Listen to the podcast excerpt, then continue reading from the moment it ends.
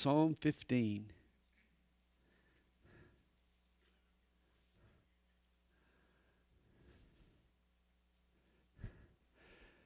You know, the Old Testament records the plight of God's people, Israel. From Genesis to Esther, the historical books, we find the record of the steps of Israel's feet. While in the Psalms, we find the record of the beat of Israel's heart, the steps of their feet, and now the beat of their heart. All the Psalms that we'll study tonight were written by King David. Of the 150 Psalms, 73 are ascribed to David. He was the sweet psalmist of Israel. 50 of the Psalms are anonymous. We call them the orphan Psalms. And the other 27 Psalms were written by various other authors. Tonight we begin in Psalm 15. You remember one of David's deepest longings was to bring the Ark of the Covenant up to the city of Jerusalem. And at least five different Psalms are tied to this event Psalm 15, Psalm 24, Psalm 68, Psalm 87, and Psalm 105. Are we okay? Because everybody's confused at the moment. Are we, are we doing okay over here? Okay, good. All right. Once David became the king, one of his first projects was to bring the Ark of the Covenant up to Jerusalem. You know, he lo- loaded it on the back of a cart and he made the trek up to the city of Jerusalem. Of course, this was not God's plan for transporting the ark. God had given specific directions. Moses, remember, had made the ark with four rings on the four corners of the ark so that it could be carried by poles. Well, on the ark, on the cart that the ark was sitting, the ark of the covenant itself began to slide as they made their way to Jerusalem and a man by the name of Uzzah, he stuck out his hand to offer some support, to keep it, to steady it, to keep it from sliding. God struck him dead for touching that which was holy. And David realized that this was his fault, that he had been negligent, that he had been disobedient, and it frightened him. And at this point, he was afraid to move the ark another inch. And so rather than take it back to Kiriath Jearim, he went ahead and he just put it into the house of a man who lived nearby, a man by the name of Obed Edom. David had learned an important lesson, and that's this God's work should always be done God's way. It's not just enough to do something good for God, but you need to do it God's way and in the manner that God prescribes. After this aborted mission, David left the ark there in Obed Edom at his house for three months before he eventually transported it to Jerusalem the biblical way. And it was probably during those three months that David wrote Psalm 15. So here we find it Lord, who may abide in your tabernacle?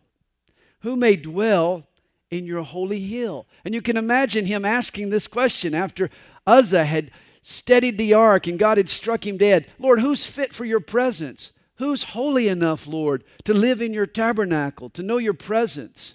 And here's the answer He who walks uprightly and works righteousness and speaks the truth in his heart. In other words, God spends time with folks who do the right thing in their walk and in their works and in their words who does uprightly and works righteousness and speaks truth? Is there integrity? Is there honesty? Verse 3 continues to describe the person who abides with God he who does not backbite with his tongue. Notice God refuses to fellowship with a gossip. And remember, there are two ways to gossip you can invent it and then tell it, or you can be the one who listens to it and entertains it. And understand the listener is as guilty as the one who talks. Beware, those who gossip with you will one day gossip about you. Be careful. I've heard it put this way the difference between a gossip and a concerned friend is like the difference between a butcher and a surgeon. Both cut meat, but for different reasons. Beware of the gossip. David continues to describe the righteous. He says, Nor does evil, nor does he do evil to his neighbor, nor does he take up a reproach against his friend. In other words, he refuses to fuel a feud. He seeks peace with his neighbor, in whose eyes a vile person is despised, but he honors those who fear the Lord, he who swears to his own hurt and does not change. You know, he keeps his word even if it costs him materially or financially to do so. In other words, you promise to babysit for your friends, but then somebody hands you some tickets to the game instead. But instead of going to the game, you keep your promise. You know, God likes folks who hang out with people who put conviction before convenience, who follow through on their word, who do the right thing. Verse 5 He who does not put out his money at usury, usury was excessive interest nor does he take a bribe against the innocent. He who does these things shall never be moved. You could loan money in Israel, but there were rules, and you were to never loan it at exorbitant rates. David had a heart for God. He loved God's presence, but he had learned the hard way at Uzzah's expense to walk uprightly. Well, Psalm 16 is said to be a Michtam of David. It was one of six Psalms that carried this name Michtam. Psalms 56 through 60 are the other Michtams mentioned in the book of Psalms. And of course, here's the question what is a Michtam? There are three possibilities. One is that the word could mean jewel or gold. In other words, these Psalms were golden Psalms, they were precious to David. Another possibility could be that the word means engraved that these psalms were not to be forgotten, that the Michtams were to be carved in stone, that they would to be written in indelible ink, that they were to be stored on your hard drive, so to speak. You know, you don't forget these psalms. And then the third possibility is that they were to be hidden or secret psalms that it could be that they had secret or below the surface meaning to them. Some of these words, like Michtam, are, are very old words. We don't understand exactly what they mean, but here are three possibilities. And it's interesting, in this psalm, Psalm 16, it could be that all three are true.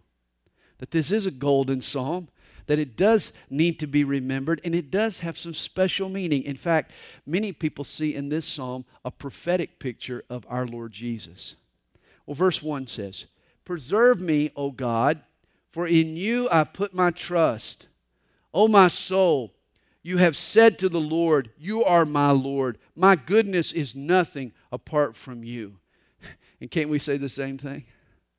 Our goodness is nothing apart from Him. God's Spirit is responsible for anything that's good in us.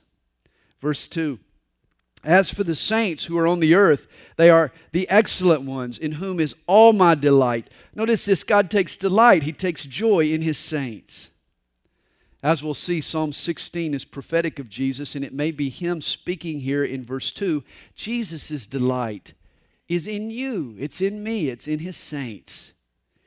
Their sorrows shall be multiplied who hasten after another God. Their drink offerings of blood I will not offer nor take up their names on my lips. You know, the sacrifice of Jesus cannot be applied to the man who's chasing false gods and other gods. Remember, this was what got the early Christians in trouble with Rome. You know, the Romans didn't care who else you worshiped, they, they were uh, a polytheistic uh, people, and they allowed people to worship a multitude of gods just as long as you bowed to the Caesar. They saw no problem with other religions and other gods that you might want to worship. And, and everyone could go along with that except the Christians. For the Christians served only one God. Their religion allowed them to accept just one Jesus Christ. They could only pledge allegiance to Jesus. They had denied, they, they, they lived in denial of all the other gods. There was only one true God, and they worshiped and served Him. You see, this is the hallmark of Christianity. You don't just take Jesus and add him to a list of other gods. Jesus is the one God, the true God. You can't serve Christ and idols. As the old saying goes, either Jesus is Lord of all or he's not Lord at all. Verse 5 tells us, O Lord, you are the portion of my inheritance and my cup. You maintain my lot. The lines have fallen to me in pleasant places. Yes, I have a good inheritance. You know, in ancient times, an inheritance consisted primarily of land. And so the land the lines of one's inheritance were the property lines. And so David is saying that the lines have fallen to me in pleasant places. David had inherited his father's fields there in Bethlehem. The sad thing, though, is that as long as Saul reigned as king of Israel, David was denied their use. He wasn't able to go near Bethlehem. But David had found a better inheritance. The Lord had become his portion. He says that the Lord is his lot. God's presence made wherever David was a pleasant place. He says, I will bless the Lord who has given me counsel. My heart also instructs me in the night seasons. Notice this at night, he meditates on God. I've set the Lord always before me because he is at my right hand. I shall not be moved. Therefore, my heart is glad and my glory rejoices. My flesh also will rest in hope, for you will not leave my soul in Sheol nor will you allow your Holy One to see corruption. Now, notice the Holy One here cannot be David, for David's body did see corruption. It did die, it went back to the dust, it rotted in the grave. Here, obviously, is a prophecy of our Messiah, Jesus Christ, and of his resurrection. As a matter of fact, Peter, on the day of Pentecost, he quotes this verse from the psalm and he applies it to Jesus. You can go back and look in Acts chapter 2, and there Peter quotes verses 8 through 11 of this psalm. And then he, then he preaches to the people. He says, David is dead. This psalm doesn't speak of David, it speaks of the Messiah, the Son of David, Jesus Christ. And Jesus fits this description perfectly. Verse 11 You will show me the path of life. In your presence is fullness of joy. At your right hand are pleasures forevermore. Like the psalmist before him, Jesus endured hardship for the pleasures of heaven. Never forget, whatever we're required to undergo in this life is nothing compared to the joys and the pleasures that we are going to experience in the world to come. Notice this in your presence is fullness of joy, Lord. At your right hand are pleasures forevermore. Aren't you looking forward to those joys and to those pleasures? Boy, I am. Especially after the Falcons got robbed today. This world is a such an unjust place. In his science fiction novel, Perelandra, C.S. Lewis, he tries to provide us a glimpse of the pleasures that are awaiting us in heaven. And in his novel, he has an earthling fly to a unfallen planet, a planet that has never been soiled by sin, a perfect world. And this earthling gets to the planet and he becomes hungry. And he finds this yellow globe of fruit. He picks it up and he holds it and he accidentally punctures it. And the juice sort of oozes out of the fruit. And out of curiosity, he puts it to his lips and Lewis writes this He had to extract the smallest experimental sip, but the first taste put his caution to flight. It was so different from every other taste. It was like the discovery of a totally new genus of pleasure, something unheard of among men, out of all reckoning. For one drink of this on earth, wars would be fought and nations betrayed. I like that. Did you know that our human imagination cannot begin to comprehend the highs, the pleasures, the joys, the experiences that we're going to have in heaven? Do you know that? I mean, the joys and the pleasures will be more than we can handle. The heavenly highs.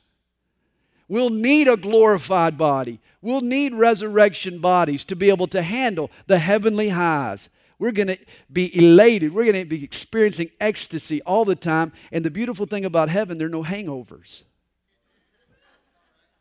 You don't get high and then get hung over the next day. You know, it's just a perpetual high. It's pleasures forevermore. Notice that.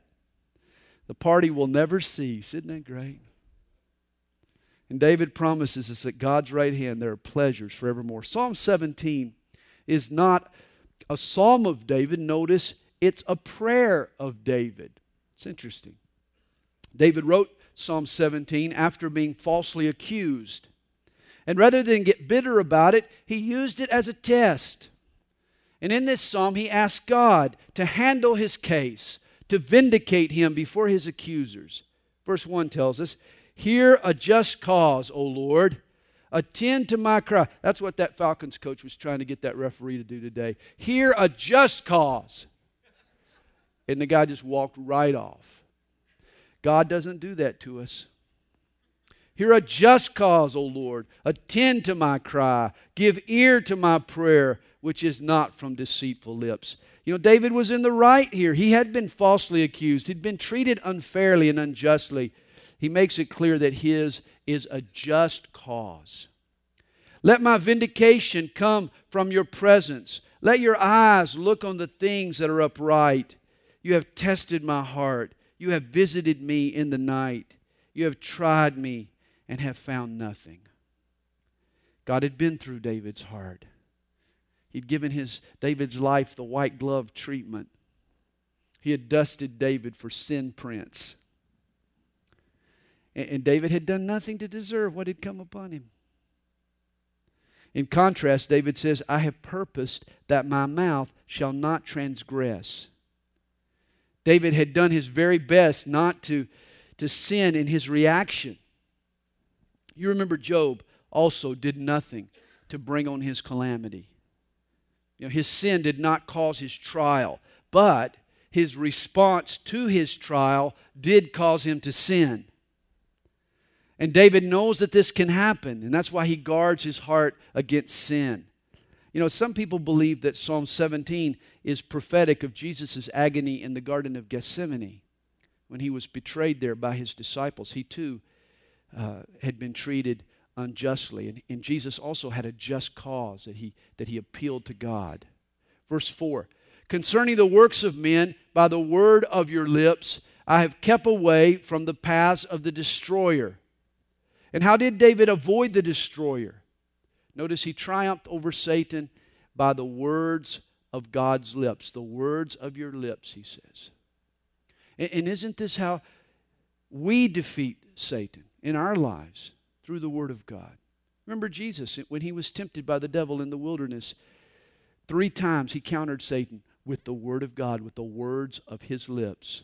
In 1 John chapter 2, we're told this is how the young man overcomes Satan through the Word of God. This is how you'll be victorious in your spiritual life when you know the Word of God and when you can respond to His accusations with the words of God's lips. He says, Uphold my steps in your paths, that my footsteps may not slip. The Hebrew meaning of these words sort of illuminate this verse. Steps means a straight ahead walk. Paths refers to a track or a rut or a groove. And footsteps are defined as a tapping, a rhythmic beating, sort of like a march cadence. Put it all together, and David is asking God to help him live straight on to just stay in the groove of God's will. Lord, help me keep the beat. Help me not slip from the cadence that you've set for my life. Help me to march in the rhythm of your will. That's a good prayer to pray. Lord, help me stay in step with you. You remember this was Jesus' desire in the Garden of Gethsemane. He wanted, his, he wanted to finish his mission. He wanted to stay in step with his Father until the very end. Jesus didn't want to slip out of the predetermined path that had been ordained for him. The psalmist says, I have called upon you, for you will hear me, O God. Incline your ear to me and hear my speech. Show your marvelous loving kindness by your right hand. O you who save those who trust in you from those who rise up against them, keep me as the apple of your eye. Keep me, Lord, as the apple of your eye. You know what the apple of your eye is, don't you? It's your pupil. That's the apple of your eye, your pupil. And here's the message the Lord comes to protect his people as surely and as quickly as your eyelid moves to protect your eyeball, your pupil. Now, how quickly do you blink when somebody throws something at you? How quickly, how surely do you blink? Well, your eyelid's pretty faithful to your pupil, isn't it? It, it, it acts real quickly. It quickly closes down and shuts it up in order to protect your eye. This is how God reacts to us when we're in danger. He, he's like that eyelid who protects, He keeps us as the apple of His eye. Did you know that it takes one fiftieth of a second for your eyelid to blink? One fiftieth of a second. Here's a scary thought. Let's say you blink 25 times a minute. Now, some people blink a little bit more, some people blink a little bit less. But let's say you blink 25 times a minute and you're driving for 10 hours at 55 miles an hour. You got a trip you're taking. You're going you're driving for 10 hours at 55 miles per hour. Same time your eyelid is blinking 25 times a minute. Did you know that by the time you get done with your trip, you will have actually driven 33 miles with your eyes closed? That's a scary thought, isn't it?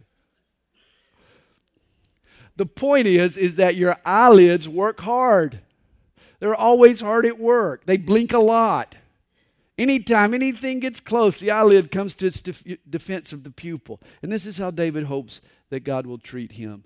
Lord, as the apple of your eye.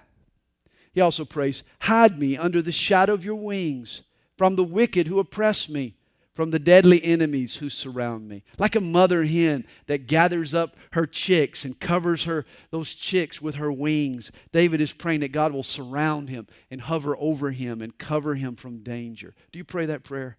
I do. I pray it for my wife and my kids especially. He, he speaks of the wicked in verse 10. They have closed up their fat hearts. With their mouths they speak proudly, those fat hearted people. They have not surrounded us in our steps. They have set their eyes crouching down to the earth as a lion is eager to tear his prey, and like a young lion lurking in secret places. Arise, O Lord, confront him, cast him down, deliver my life from the wicked with your sword, and with your hand from men. O Lord, from men of the world who have their portion in this life and whose belly you fill with your hidden treasure. They are satisfied with children and leave the rest of their possession for their babes. In other words, the superficial pleasures that satisfy a child are what satisfies this wicked man. In other words, he's content with candy. He has no taste for healthy food, for strong food, for God's food. In contrast, David Notice what he hungers for. He hungers for God. Verse 15, he says, As for me, I will see your face in righteousness. I shall be satisfied when I awake in your likeness. You know, to David, a good job and a nice home and a couple of cars and a wife and two kids, 401k, that used to mean something. To David, everything that sort of constitutes the American dream, that wasn't enough for him. He won't be satisfied until he sees God's face, until he knows God's reflection in God's glory. He wants to know God. He wants to share in God's glory. He wants to touch the hem of his garment. He wants to live his life in the presence of God. David won't be satisfied until he sees God's face in righteousness and until he awakes with his likeness. Notice David's threefold desire here it's righteousness. He says, As for me, I will see your face in righteousness. It's vision. He wants to see God's face. And then notice its likeness. I won't be satisfied until I awake in your likeness. It's righteousness, it's vision of God, and it's, it's likeness. In other words, he wants to be right with God, he wants to know God, and he wants to be like God. Does that sum up your life? To be right with God, to know God, to be like God. You know, the cross of Jesus makes us right with God. The Spirit of Jesus enables us to know God. And as we get to know Jesus through His Holy Spirit, we become like God. He rubs off on us. It's a process, isn't it? You know, the more we spend time with Him, the more we become like Him, little by little, glory to glory. I love 2 Corinthians chapter 3 verse 18. It sums it up. But we all with unveiled face beholding as in a mirror the glory of the Lord are being transformed into that same image from glory to glory just as by the spirit of the Lord. Well, the preface to Psalm 18 reads, to the chief musician, a psalm of David, the servant of the Lord, who spoke to the Lord the words of this song on the day that the Lord delivered him from the hand of all his enemies and from the hand of Saul. And he said, Now, Psalm 18 is also 2 Samuel chapter 22. The two chapters are almost identical. It was written after Saul's death at the Battle of Gilboa. After two long decades, David's exile is now over. As with many of the Psalms, portions of Psalm 18 again speak of Jesus. In one sense, it's a review of David's life. In another sense, it's a prediction of Jesus' life. Verse 1 tells us, I love verse 1 I will love you, O Lord, my strength. Did you know the Hebrew word translated love there means hug? And like a little boy whose dad comes home and he walks in the door and he runs up and he jumps into his arms and he gives him this great big bear hug. David is so excited over his deliverance that he just wants to bear hug God. Man, I love you, God. I want to bear hug you. You know, I just want to thank you for delivering me from Saul, from all my enemies. I have a new lease on life because of you. I know that when I get to heaven, the first thing I'll do is bow at Jesus' feet. But then I'm going to jump up and give him a big bear hug. He says, The Lord is my rock and my fortress and my deliverer, my God, my strength, in whom I will trust, my shield and the horn of my salvation, my stronghold. God had proven so faithful to David. He was all David needed. He says, I will call upon the Lord, who is worthy to be praised so shall I be saved from my enemies. Notice why we worship God. Because we feel like it. Because we're in such a good mood. Because we've been blessed and because God's made us happy. Oh, let's go down to the church and let's worship God. We're in the mood. Let's worship God. That's not why we worship God. No way. Here we're told that we worship God because He's worthy to be worshiped, whether we feel like it or not. Josh is up here with a migraine headache tonight. He's worshiping God. And you know why? Does he feel like it? Of course he doesn't. He feels like going home and going to bed. But why is he up here worshiping God tonight? Because God is worthy to be worshiped. And, and it would be a shame. It would be a shame in, in light of eternity and in light of heaven if God's people didn't gather in this place tonight and worship our great God. Why? Because He is worthy to be worshiped and worthy to be praised. We worship God not because we feel like it or we're in the mood. Our praise should never be as fickle as anything as our mood. We worship God because He deserves it. Verse 4 The pangs of death surround me and the floods of ungodliness made me afraid. David reviews his, his precious life. These may also have been some of the words that Jesus spoke on the cross. We're told the sorrows of Sheol surrounded me, the snares of death confronted me. In my distress, I called upon the Lord and cried out to my God. He heard my voice from his temple, and my cry came before him, even to his ears. Then the earth shook and trembled. The foundation of the hills also quaked and were shaken because he was angry. Apparently, it wasn't just the Philistines that had defeated Saul. There was also supernatural conflict going on at the time. God was angry at Saul's rebellion. It was judgment time for Saul. It says, Smoke went up from his nostrils and devouring fire from his mouth. Coals were kindled by it. He bowed the, the, he bowed the heavens also and came down with darkness under his feet. And he rode upon a cherub and flew. He flew upon the wings of the wind. what an interesting picture of God here. He jumps up on the back of a cherub and rides him like a horse. God became enraged at Saul. And here, like a war horse, God snorts smoke and spits fire, and he rides on a dark storm and on the back of a cherub, and the heavens are a bow aimed at Saul's demise. What vivid imagery.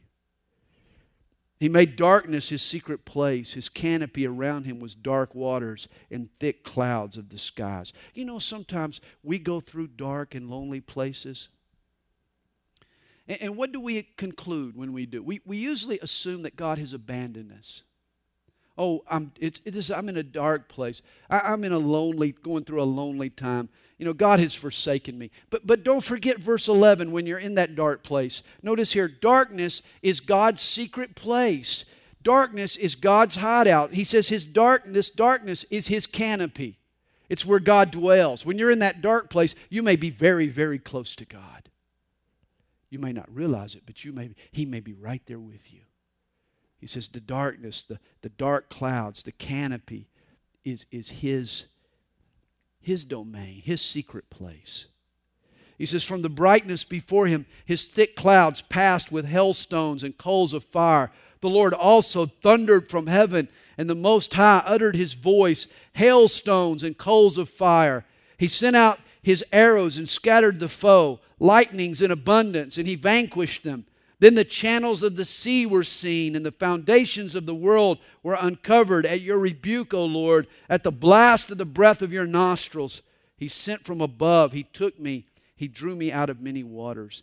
And you know, some folks read here Psalm 18 metaphorically, but I take it literally. I believe that the Battle of Gilboa involved divine intervention. That, that while the Philistines and the Israelites fought on the mountaintop there, I believe that God sent from heaven hail and lightning and brimstone and an earthquake that even uncovered the streams of the earth. And God's intervention, along with the Philistines, defeated Israel and brought down the reign of Saul. Now, as I mentioned, uh, there is also a prophetic meaning here to Psalm 18, and some Bible teachers see in this psalm the storm and the darkness that occurred a thousand years later when Jesus hung upon the cross. You remember that day too. The earth quaked and, and darkness covered the sky for three hours. That God literally rocked the, the planet as Jesus hung upon the cross. In verse 17, David cries out, He delivered me from my strong enemy, from those who hated me, for they were too strong for me. God had to help him. They confronted me in the day of my calamity, but the Lord was my support. He also brought me out into a broad place. He delivered me because he delighted in me. You know, for years, David had skirted across narrow desert ledges. There, there was no room for error. Error. There was no room for him to slip. He, he would fall to his demise. But now he says, I'm in a broad place. I'm in a safe place. I can relax. I, you know, I'm not on edge anymore. You know, God brings us out of tight spots into broad and safe and peaceful places. Isn't that good? But you don't always have to live on pins and needles. God wants to bring you into a broad place where you can just relax and be at rest. He says, The Lord rewarded me according to my righteousness, according to the cleanness of my hands. He has recompensed me. For I have kept the ways of the Lord and have not wickedly departed from my God. For all his judgments were before me, and I did not put away his statutes from me. I also I was also blameless before him, and I kept myself from my iniquity. Therefore the Lord has recompensed me according to my righteousness, according to the cleanness of my hands in his sight. Now, at first glance, David seems to be saying that he deserves God's blessing. You know, that his righteousness was conceived by the cleanness of his own hands. But understand, David isn't talking about his righteousness with God here. Before God, David has already said that there's nothing good within him. That before God, his righteousness is but filthy rags in the eyes of God. David is referring here to the way he has treated Saul, his righteousness to other people. And David has acted in a godly way. You remember, David respected Saul. He didn't respect the person, but he respected the uniform. He respected Saul's position. Even when Saul didn't act respectable, David still respected him as God's authority in his life. David honored God's anointed one and trusted God to deal directly with Saul if need be. And in that, David was blameless. His hands were clean. And how did God treat him? God rewarded him for his faithfulness and for his trust in God. Even when he could have struck God, uh, struck Saul, remember. You know, day, twice David had that opportunity when Saul was relieving himself in the cave, and then when David had snuck his way into the camp of Israel. Twice David had Saul within his grasp. He could have killed him himself, but David chose not to. He chose to trust God to fulfill his promises in his way. And David's actions testified to great faith in his heart. Verse 25 With the merciful, you will show yourself merciful. With a blameless man, you will show yourself blameless. And David had been both merciful and blameless towards Saul. He says, With the pure, you will show yourself pure. And with the devious, you will show yourself shrewd. For you will save the humble people, but will bring down haughty looks. The chief example of which was King Saul. Verse 28 For you will light my lamp, the Lord my God will enlighten my darkness. For by you I can run against a troop. By my God, I can leap over a wall faster than a speeding bullet, more powerful than a locomotive, is the man who trusts in God. I love that. You know, for through God I can run against a troop. With my God I can leap over a wall. If it's a wall you need to go through tonight, in God's strength you can run with a troop. If there's a wall you need to go over tonight, in God's strength you can get a lift. You can even get a leap. I have a sign in my office that I, that I keep and I refer to it all the time. It says, God is greater than any problem that I have. With Him, I can run with a troop, I can leap over a wall. As for God, His way is perfect. The word of the Lord is proven. He is a shield to all who trust in Him. His way is perfect and His word is proven. For who is God except the Lord? And who is a rock except our God? It is God who arms me with strength and makes my way perfect. He makes my feet like the feet of deer and sets them on my high places.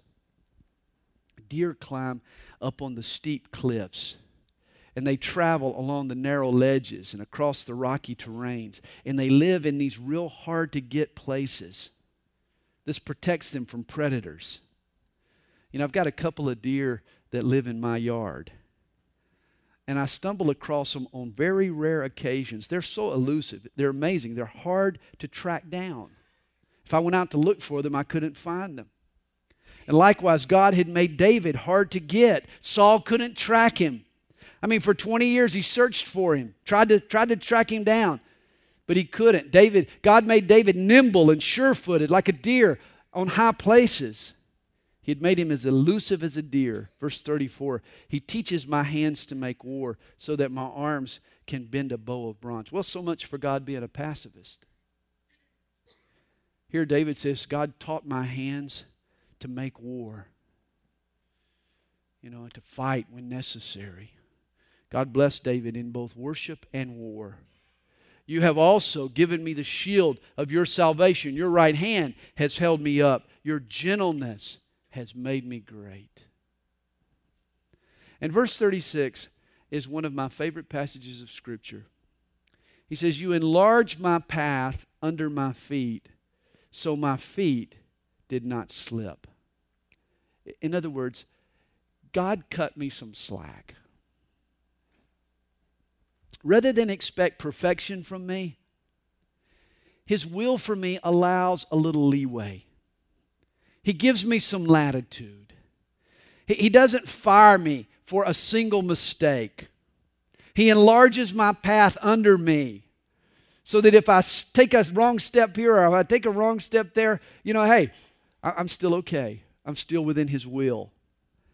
He makes sure that my feet don't slip. In other words, God is more concerned about keeping me in His will than I am. Uh, back for my birthday, the, the kids, they, they bought me, well, Kathy and the kids, uh, bought me one of these little TomToms. You know what they are? these little GPS navigational devices and all. And, and I love this TomTom. It doesn't, it doesn't necessarily keep me from making wrong turns, but when I make a wrong turn, it's not really a wrong turn because immediately it recalibrates. And even if I make a wrong, I can't make a wrong turn. Because if I make a wrong turn, then it recalibrates. And in the next turn, I get right back where I need to be. Rather than write me off because I'm not where I'm supposed to be, it's constantly finding where I am. And it's plotting and setting me back on course and giving me new directives and new coordinates so I can get right back into the flow of where I need to be going. And the psalmist is thanking God for being his TomTom. This is what he means when he says, You've enlarged my path under me. You know, God is always recalibrating. He knows we're going to make mistakes. He knows we're going to do some stupid things. He knows we're going to step outside His will. But if we'll listen to Him, He, he immediately recalibrates. So that if we'll just do the next thing He tells us to do, we'll get right back to where we needed to be in the first place. We can't lose if we just follow Him. You enlarge my path under my feet, so my feet did not slip. That, that's a good picture of God, isn't it? He loves us that much. Verse 37 I have pursued my enemies and overtaken them. Neither did I turn back again till they were destroyed. I have wounded them so that they could not rise. They have fallen under my feet. For you have armed me with strength for the battle. You have subdued under me those who rose up against me. You have also given me the necks of my enemies so that I destroyed those who hated me. They cried out, but there was none to save, even to the Lord. But he did not answer them.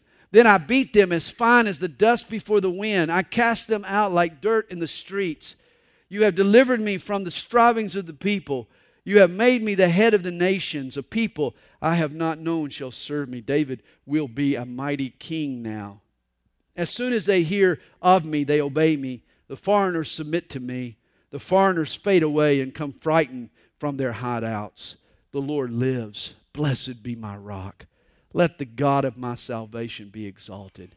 It is God who avenges me and subdues the peoples under me. He delivers me from my enemies.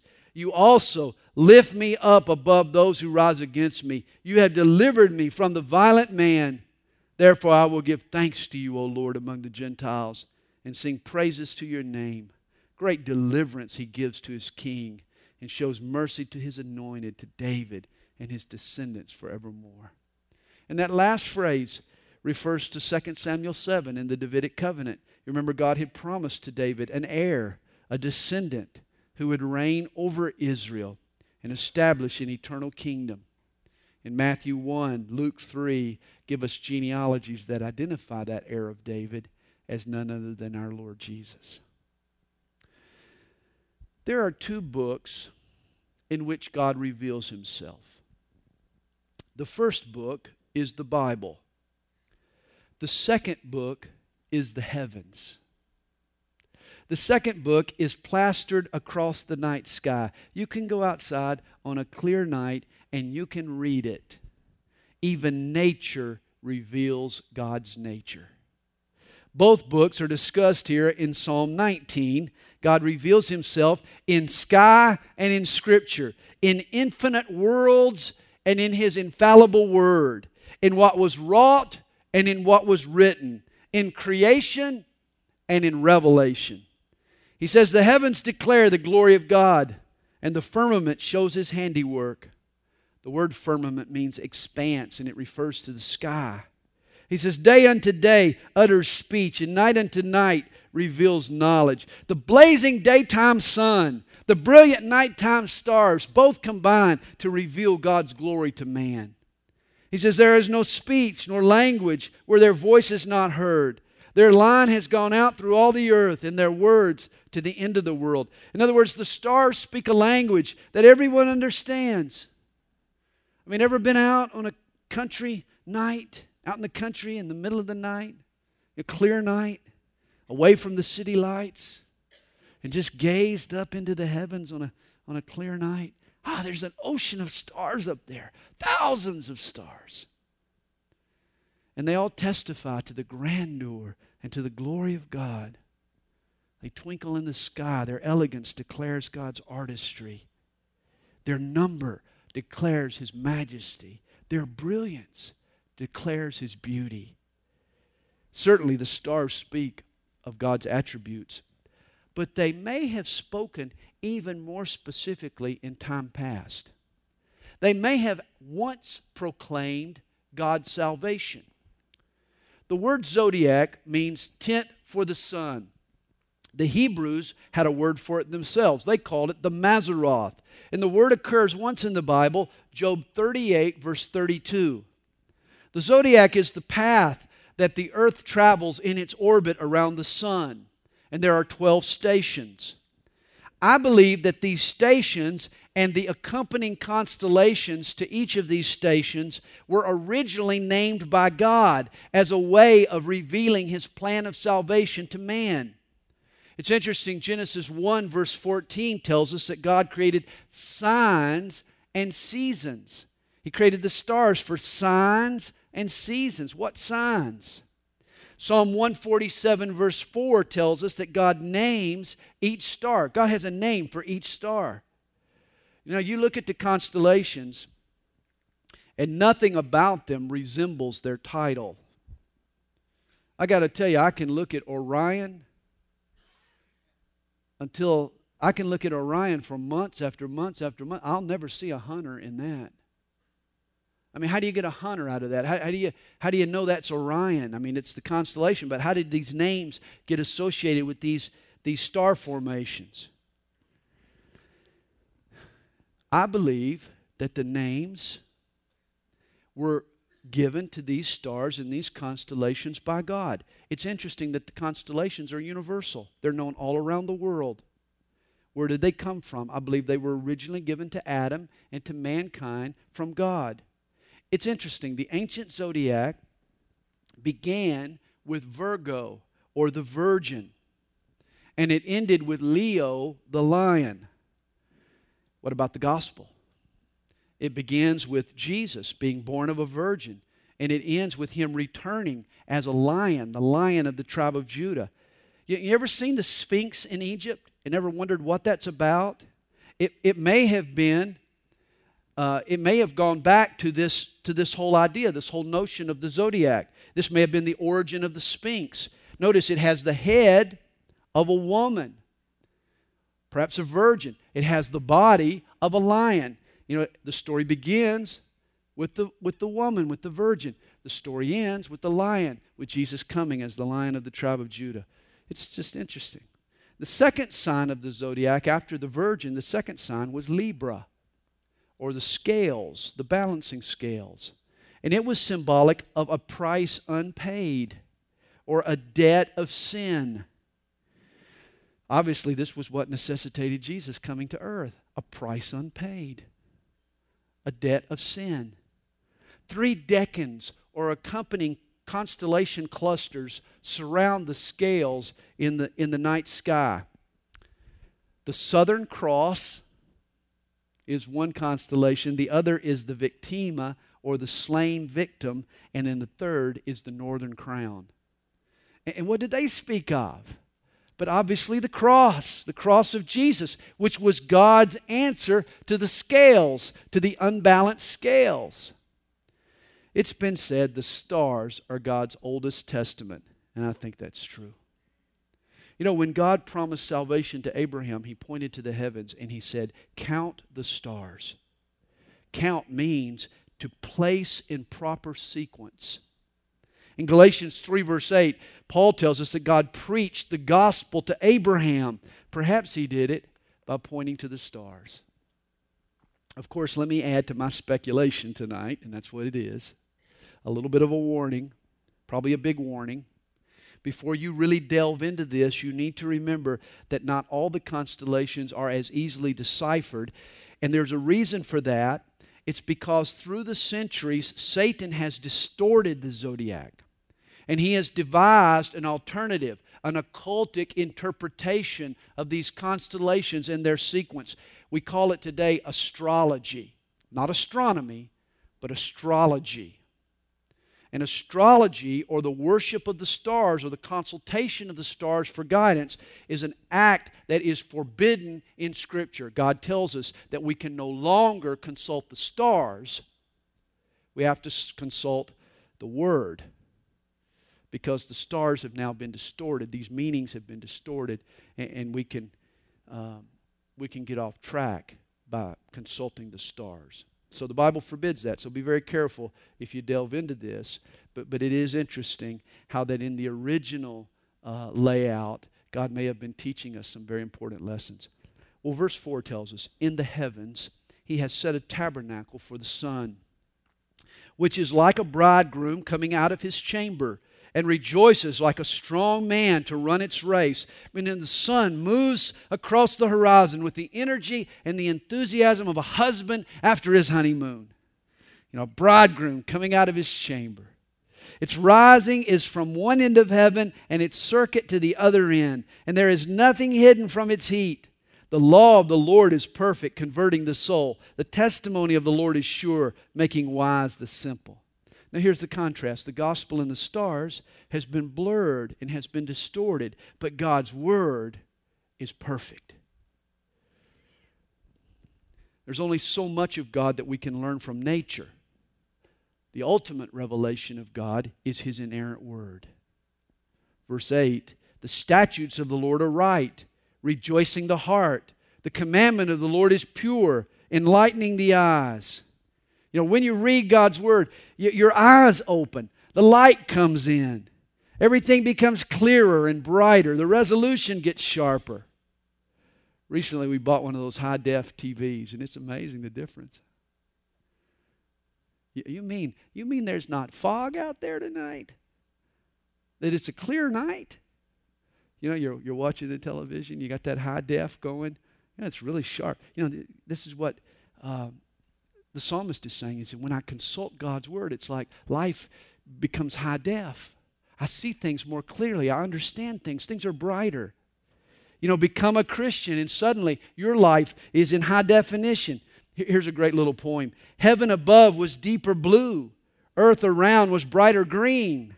Something lived in every hue Christless eyes have never seen.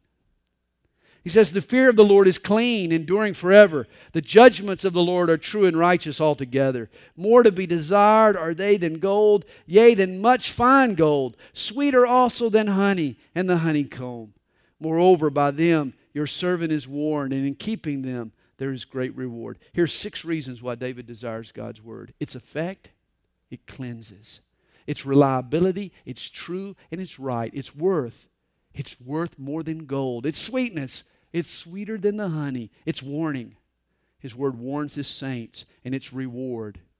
Even in a recession, it still pays great dividends. Verse 12 Who can understand his errors? Cleanse me from my secret faults. Keep back from your servant also from presumptuous sins. Let them not have dominion over me. Then I shall be blameless and I shall be innocent of great transgression. You know, there are two kinds of sins there's secret sins, these are those that we tend to cover up or conceal. And then there's presumptuous sins, these are those that we boast about. They become a source of pride for us. You know, some sins we know are sins, so we hide them. Other sins we're oblivious to how evil they are, and we sort of wear them on our sleeves. And David asked God to cleanse him from both types of sin. He says, Let the words of my mouth and the meditation of my heart be acceptable in your sight, O Lord, my strength and my Redeemer. And here's the key to a holy life if you can get control of your tongue or what you say, and if you can get control of your mind or what you think, you can be pleasing to God. It's all about the words of my mouth and the meditation of my heart. Lord, may they both be pleasing to you. Now, Psalm 20 was sung by the priests as the army marched out into battle. Psalm 20 also needs to be sung by the church because we too are at war. We're in a spiritual battle. And this psalm has some lessons applicable to us. He says, May the Lord answer you in the day of trouble. May the name of God of Jacob defend you. May he send you help from the sanctuary and strengthen you out of Zion. May he remember all your offerings and accept your burnt sacrifice. Selah. And understand, they're going out to battle, and nothing was as terrifying as going into battle with sin hanging over your head. I mean, in that situation, you're not assured of God's blessing. You're not assured of His protection. You're going out into battle with sin in your life. And this is why the priest here reminds them as they march into battle that God has remembered their sacrifices. He's recognized their offerings. They have His forgiveness. They can trust in Him and be assured of His protection. In fact, one of Satan's tricks with us is to tempt us to then lure us into battle, and then when he gets us there, to condemn us. So that, so that we start to doubt God's help and doubt God's forgiveness and doubt God's blessing on our life. And, and if he can get us to, to doubt that, he can defeat us. That's why before we ever go into battle, we need to be reminded that we're forgiven in Christ Jesus. He says, May He grant you according to your heart's desire and fulfill all your purpose. We will rejoice in your salvation. And in the name of our God, we will set up our banners. May the Lord fulfill all your petitions. Now I know that the Lord saves his anointed. He will answer him from his holy heaven with the saving strength of his right hand.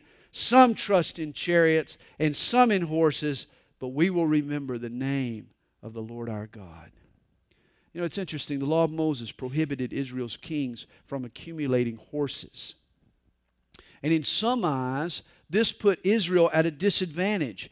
I mean, horses and chariots at the time were the cutting edge of weaponry.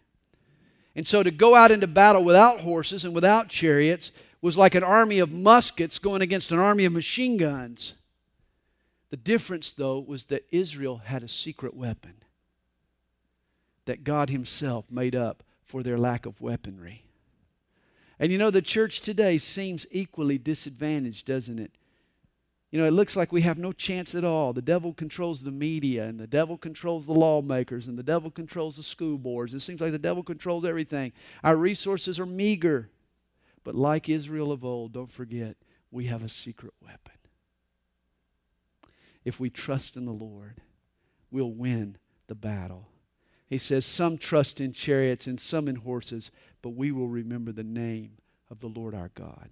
Verse 8 They have bowed down and fallen, but we have risen and stand upright. Save, Lord. May the King answer us when we call. Psalm 21 complements the previous psalm. Psalm 20 is the prayer before Israel fights. Psalm 21 is the praise after Israel wins. In other words, Psalm 20 is Israel's preparation, Psalm 21 is Israel's celebration. Verse 1 The king shall have joy in your strength, O Lord, and in your salvation, how greatly shall he rejoice. You have given him his heart's desire and have not withheld the request of his lips. For you meet him with the blessings of goodness. You set a crown of pure gold upon his head. He asked life from you, and you gave it to him, length of days forever and ever. His glory is great in your salvation. Honor and majesty you have placed upon him, for you have made him most blessed forever. You have made him exceedingly glad with your presence. For the king trusts in the Lord, and through the mercy of the Most High, he shall not be moved. God never fails the man who trusts in him. Your hand will find all your enemies. Your right hand will find those who hate you. You shall make them as a fiery oven in the time of your anger. The Lord shall swallow them up in his wrath, and the fire shall devour them. Here the battle is won, and the king is rounding up his fleeing enemies. It's time for them to be judged and for them to be punished for their crimes. And here, here again is a picture of Jesus when he returns to the earth the second time. We're told their offspring you shall destroy from the earth, and their descendants from among the sons of men, for they intend evil against you. They devise a plot which they are not able to perform. And when will evil men learn that they can never plot against God and against God's people and win and prevail? He says they devise a plot, but they won't be able to perform it. Therefore, you will make them turn their back you will make ready your arrows on your string toward their faces. Be exalted, O Lord, in your own strength. We will sing and praise your power. Now, Psalm 22 is an amazing psalm. And Psalm 22 is a, um, it's the psalm that Jesus quoted while he was hanging from the cross. You remember when he said, Eli, Eli, Lama Sabachthani?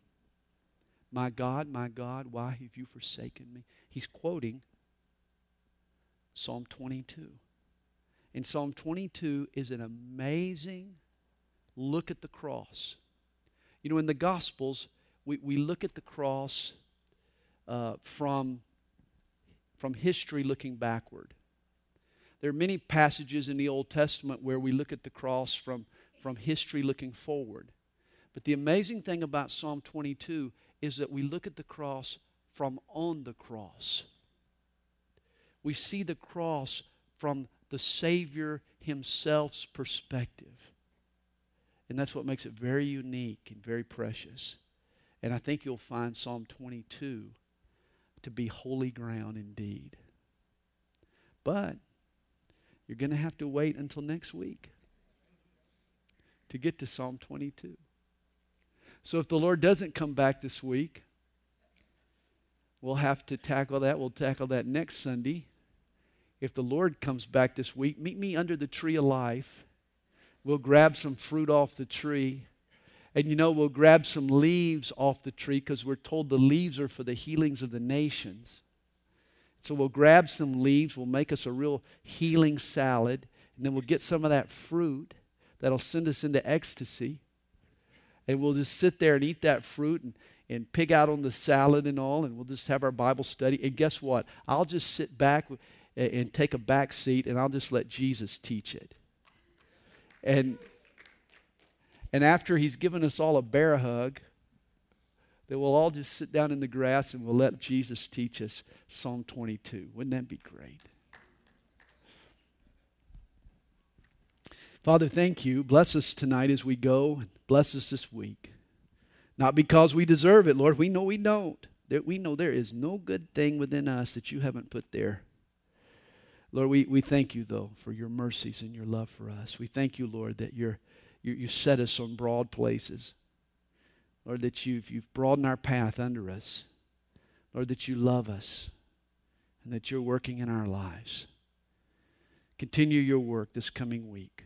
Help us, Lord, to be a witness for you in our home, in our job, in our neighborhood, wherever we go this week. May the love of Jesus flow from our hearts to others. We pray these things in your wonderful name. And all God's people said, Amen.